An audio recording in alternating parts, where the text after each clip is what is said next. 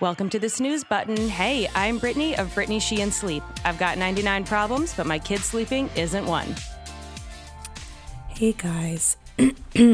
Well, I've been better. I'm a little sick, so I'm sorry about my voice, but I love you guys. I couldn't, skip this week's episode. I needed to do it anyway. So you just have to power through me sniffling. I hope I don't sneeze directly into the mic, but it's possible. So today I wanted to talk about timeout.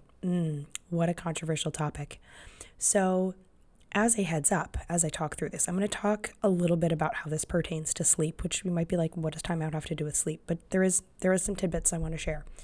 But on a bigger scale, some of you may, I assume most of you are not aware that this summer I completed some postgraduate, work with or at Stanford's School of Health in child development, mental health, and behavior, because as you can imagine, especially when I'm working with toddlers and little kids, their behavior, what they're doing during the day, how they're interacting with their parents, how boundaries are set, all of that stuff is so tightly tied to their sleep, right? To their bedtime routine, to how they're feeling about life and how that, how the things that are happening in their day-to-day are manifesting with sleep challenges. So it was really important to me that I am able to support families the best I can, but that I'm constantly learning and am equipped with the tools and the research to support families through these things. So I am going to be expanding some services more into the parenting space, hopefully very soon. But in the meantime, that's just a little caveat as to, why I'm even going out of my main wheelhouse here, if you even care. So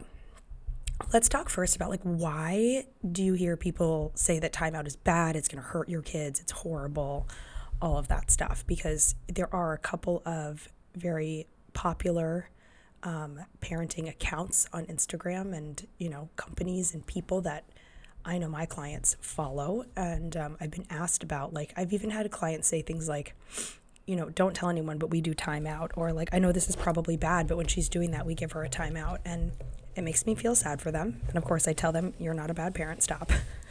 First of all, you can tell me anything. But I want to talk about where did this idea come from? Because timeout, was very widely accepted as an effective tool when used properly for parents, 20 years ago. And something changed. So what happened? What do people say is wrong with it? Why is that real? What are the arguments here? So what you will hear people typically say is that, if you're giving a timeout, it's creating shame. This is a bid for connection from your child, and you're going against them, right? You're making them feel bad. It's mean. They feel all alone. They feel like you don't love them, etc. Okay, which frankly, as a parent who loves my kids very much, when you hear stuff like that, it does make you spiral. You're like, really? I thought I was helping my kid calm down or correct their behavior, and you're telling me that I'm shaming them and making them feel alone and that they have no connection with me. I mean, that's an awful thing to tell a parent. So where this initially originated from is, if you psychologist, I don't even remember exactly when it was, but I want to say 15 years ago, and not that long ago. I mean, this was up until very recently considered an appropriate thing to do. Wrote a study that basically said they wrote a piece saying, we've done this study and this brain imaging proves that isolation during punishment, so isolating someone when they're in trouble, fires off these neurons, and it activates this part of the brain in the same way that it would be activated if a child was physically abused. Okay, well, that's messed up. I mean, I still don't really know what that means, but are you basically saying that if I slapped my kid across the face or I put them in timeout, it's activating the same part of their brain? That does sound really bad. Okay, here's the problem. The study was done on adults being left out of a social activity. It was actually tracking the feeling of rejection in a social setting as an adult, and that feeling activates the same part of the brain that physical pain does. It's also the same part of the brain that deals with any type of emotional processing. So it is a wild and sort of confusing leap to say, we discovered that when adults feel rejected socially, it activates the same part of the brain as when they are physically hurt, and saying, therefore, if you give kids timeouts, that's the same as physically abusing them. That honestly almost doesn't make any sense. And if anything, my takeaway from that is, if you get left out of your friend's birthday dinner and you feel like shit about it, that's valid. And it does feel the same as it did if you got left out of your friend's birthday dinner when you were in fourth grade. And so, you know, just know that that's normal. I mean, that honestly would be my takeaway.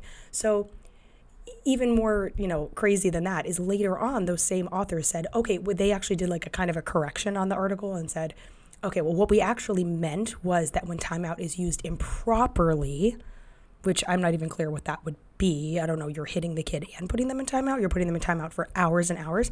If it's used improperly, then we think, you know, it could activate that piece of the brain. But if it's done, you know, if it's done in the right way, then it's fine. Then we actually support timeout. So the people who were saying we don't support it actually came back and said, sorry, that was a little confusing. We meant like if you do it in this bad way, it's bad. But if you do it in a good way, it's fine. Okay, so basically nothing, okay?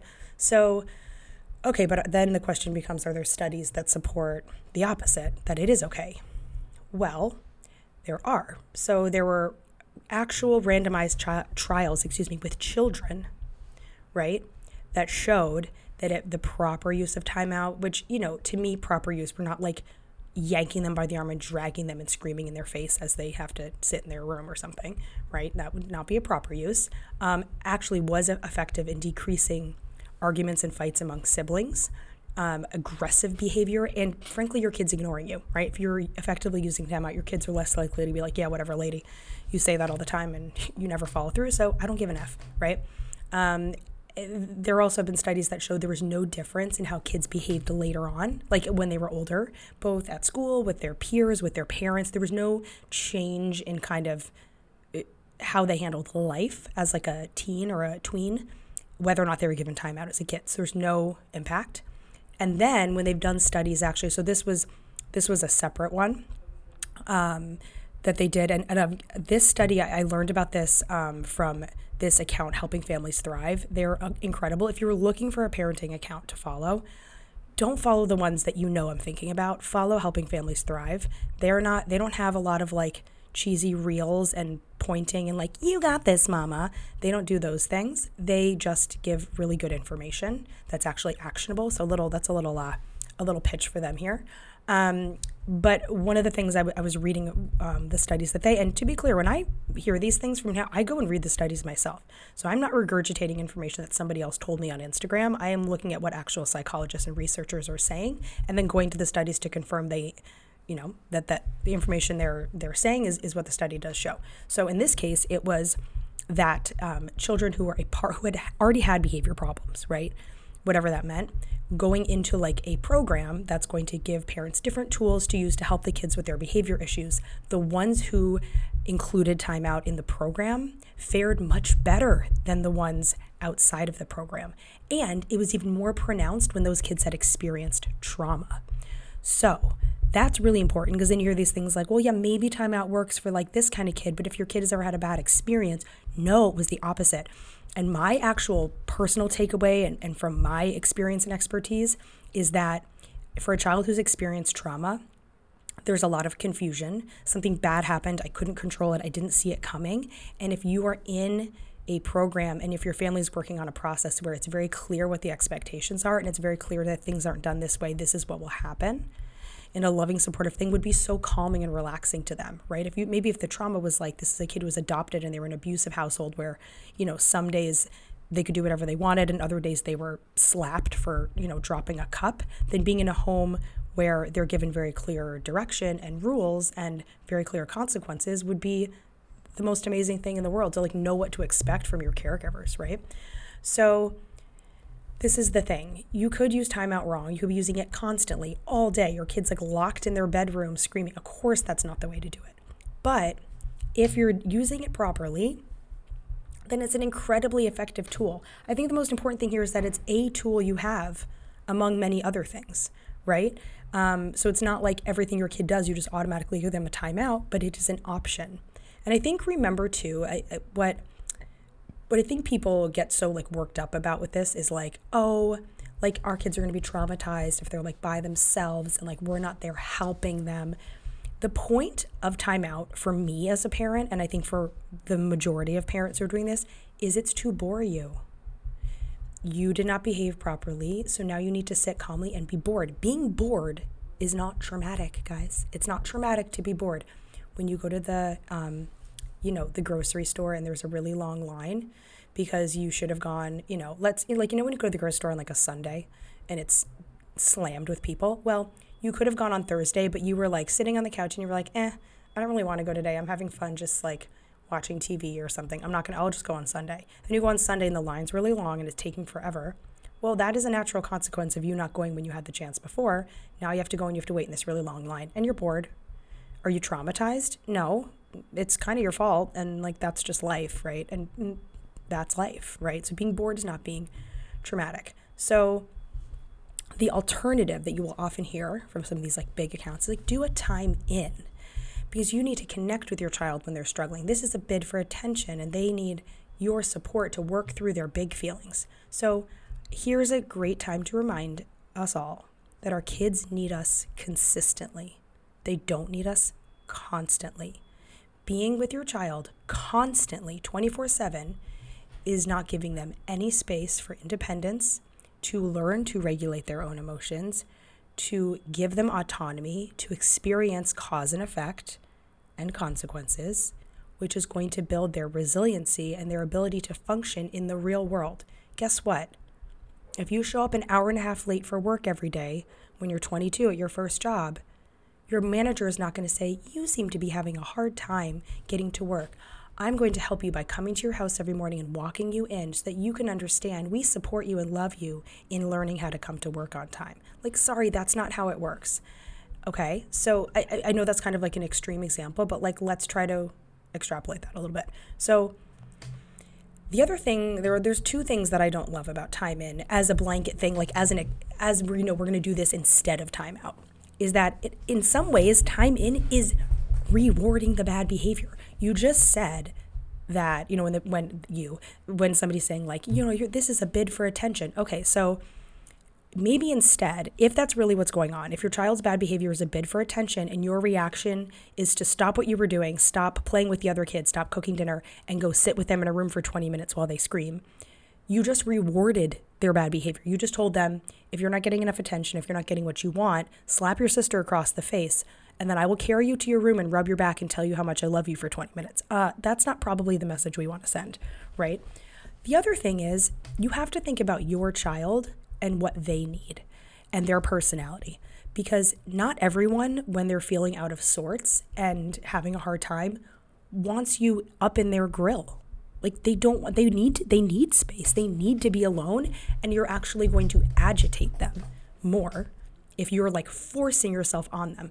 And okay, I'm almost hesitant to say this because I don't want to throw my mom under the bus, because she was the most amazing mom ever, but she was the type that, if she was mad, and this is when I was like in fifth grade or something, I was a little older, if, there was a disagreement between us about something, and I would just be like, I don't want to talk about this now. I need space. Like, I would ask for space. I would not like I'm not going to like answer you, but like if there was something that wasn't going to be easily resolved in that minute, I would say like, can we talk about this later? I don't want to talk about it right now. I need space.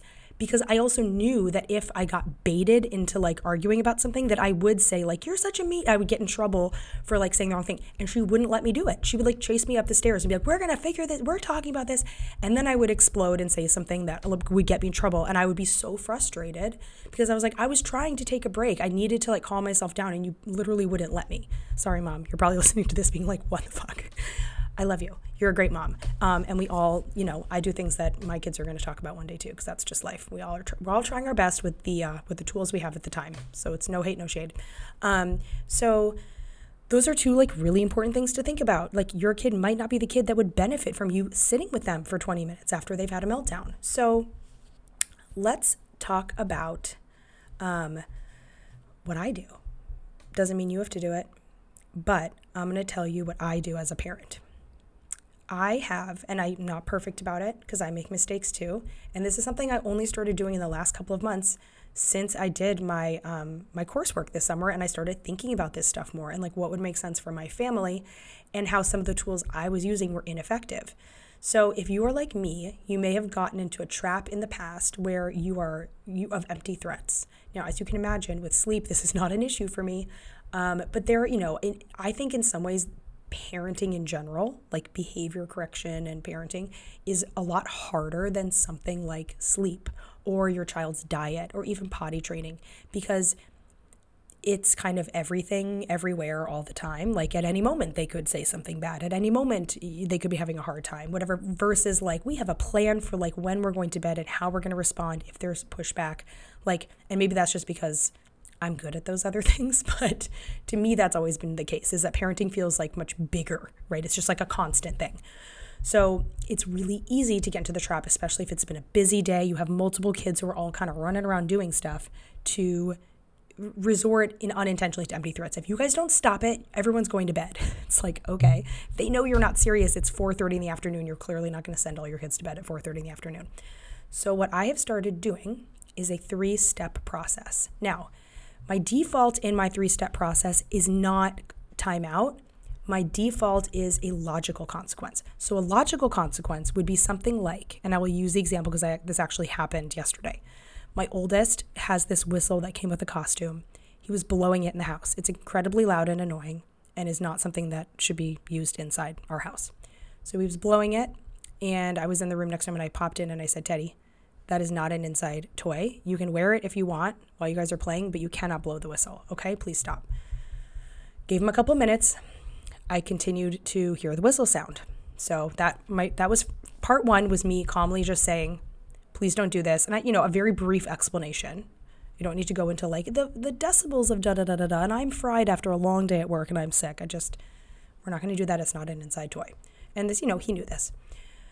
Kept doing it. So step 2 in the 3-step is I came back and I shared how I was feeling and then told him what would happen if he did not follow the rule. So I said, "Teddy, I asked you to stop blowing the whistle, and now I'm starting to get really frustrated because I know you heard me.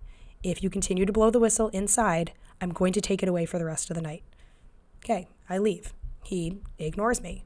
He continues to blow the whistle. And I wait a few minutes in between this, right? Like, I think that's another mistake as parents. I know I've struggled with this, is like repeating things too quickly, right? Like, put on your shoes. And then 30 seconds later, it's like, why aren't your shoes on, right? So giving him space to actually like process, make a decision. Whistle keeps going. So I came downstairs and said, "I told you that if you didn't stop, I was going to have to take it away for the night. Please hand it to me. I'm taking it away." And of course, then he starts crying. And I said, "Teddy, I gave you a chance and you didn't listen. And I took it away and he got it back this morning." So that's a 3-step process. Now, there are situations where, and that to me, that's a logical consequence, right? If you can't use this product properly and follow the rule, it gets taken away for a short period. However, there are situations where A, there isn't an obvious logical consequence, like the kids are just running around playing and one keeps hitting the other one. Like, you can't be like, if you don't stop hitting, you can't run. Like sometimes there isn't really an obvious like logical, or frankly, and I think this is totally fine, you are fried. You are nursing a baby. You just got home from a really stressful day at work. It's whatever the situation is, it's like you're not in a place to like process and come up in the moment with like a good logical consequence. And sometimes I do think timeout is important for a parent, because if you are at a place where you're feeling dysregulated, then you like trying not to use timeout and ending up exploding and screaming at your kid, or like doing something crazy like no dessert for the whole month, and it's not helpful, right? So what I would have done in that same scenario, if Teddy had been, so actually, I'll give another example, because I can't remember what the words were, but a few nights ago he was saying something that was like inappropriate, like just talking to me disrespectfully. And it was the same thing. And I said, if you can't stop saying this stuff and rolling your eyes and whatever, then we're going to have a 5-minute timeout, okay?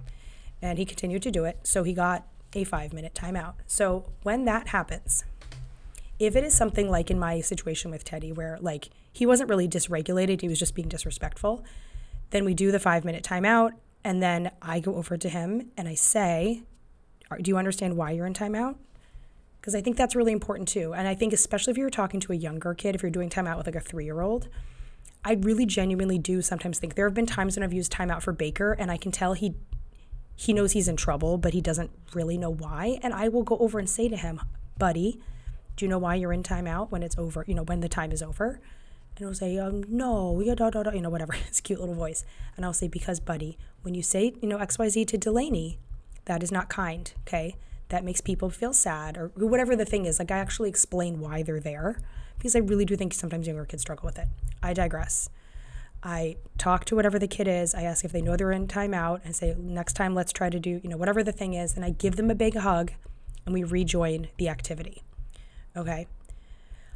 Now, if there's a case where one of my kids, and it's usually my oldest, where he clearly is just out of sorts and is like, he's upset about the timeout and he's crying and all of that, I will say, do you want to have timeout by yourself or do you want me to stay with you? Because I do think there are cases where the time in works. And there have been times where I can tell by the way he's behaving that he's overstimulated, overwhelmed, probably had a long, his new school starting, whatever. And he does want that. And I will say, do you want to sit on my lap while we do timeout? And he will, even if he's been really bad, like that's what he did need, like a hug and some support. And that is absolutely fine. I don't see timeout, to me, it's not an isolation thing. It's not a banishment. It's a break. It's a break and it's boring. And if sometimes you can tell that what your kid needs is a little moment of TLC, then you give it to them. That is great.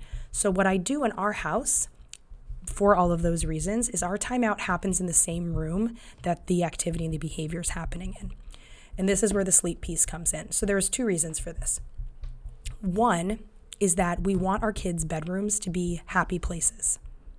Okay, so in order for your kid to be excited to go to bed, excited to do the bedtime routine, or at the very least not have a problem with it, they need to associate their room with happy things. So for Teddy's room, and now he's 6, and poor Teddy's like like sharing his whole life. But it's really sweet, and he reminds me a lot of my husband in this way, because my husband has like his like special things, and like he has like a little row of things in his office, and it's funny. I can like see their kind of similarities in their personalities here. But he has like his trophies he got for T-ball, and he has this like thing he made at school, and he has he has a watch of mine that he loves that he like has on display. He has a little safe in his room where he keeps his allowance, and it's just it's so much his happy place. Like sometimes after I put him to bed, he'll turn the lamp back on for a few minutes and like tinker around and like set up and arrange all the stuff on his desk, and then he'll get back into bed and turn off the light, which is adorable. And I want it to maintain that feeling for him, right? It's very important to me that like his room is a happy place where he has positive associations. So instead, and I also think it does tie to this whole banishment thing. Like when my kids are misbehaving, I want them to correct it for next time. I don't want them to be like, see, and you're terrible, go in there. So we keep it in the room, and guess what? Nothing is more boring and annoying to a kid than sitting in the room and watching everyone else have fun for 5 minutes and realizing like, I could be having fun right now, but I chose to hit my sister, or I chose to rip that book, or whatever they've done, and now I'm paying the consequence. And that is okay, guys. There are consequences in life. Telling your kid, because I just saw something from one of these like big accounts came through my email that was like, why I don't do consequences. And to me, it's like, why our generation is fucked. I'm kidding. I'm being a little dramatic, but like, that's ridiculous. Life is full of consequences, and I think there's such a big difference between a punishment and a consequence. The consequence let's an example. I'm really sick today. Okay. If you can't tell, last night I should have gone to bed early, but I was reading something interesting. I got this new parenting book I was reading. I know that's so lame. Like, why am I telling you guys that? But I was reading it and I was just kind of into it, and I was like on my phone, and I was like, you know what, I'm gonna have a glass of wine. Why did I have a glass of freaking wine when I'm sick? And guess what? I feel even worse today because I didn't go to bed at 9:00 with a huge cup of water. I stayed awake in front of a screen with my book open and had a glass of wine at 11 p.m. Okay, so the consequence is I am exhausted AF today, and I'm gonna have to power through a lot of work, not feeling great. Okay, so not showing your kids consequences for their behavior is doing them absolutely no favors. So that's how I handle timeout in my family. It doesn't mean that you need to do it the exact same way as me. I just wanted to provide another perspective from what you often hear, along with the research and the data that very clearly supports that whatever choice you make is great. You don't have to, you might decide time in is for you. You might decide, I don't really care. If it works for your family, that's awesome. But as you guys know, I'm a big fan of just like, let's give people facts and remove all of the emotion from it. So I'm not ever going to have 1 million followers on Instagram, because I'm never going to put up a reel that says something like, why timeout could be harming your child, so that I can get 1 million people to look at it, because it's BS. And that's not the game here. Okay.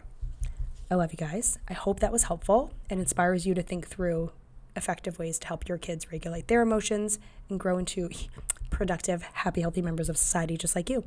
Okay, so until next week, I'll see you guys later. And we have a great, exciting guest next week. I can't wait for you guys to hear our conversation. Bye. Loving the snooze button? Be sure to subscribe so you don't miss a single episode. And please leave a review. I will read it and internalize it, so make sure it's very glowing. If you're interested in working with me or learning more about my courses, head to BrittanySheehan.com or follow me on Instagram at BrittanySheehanSleep.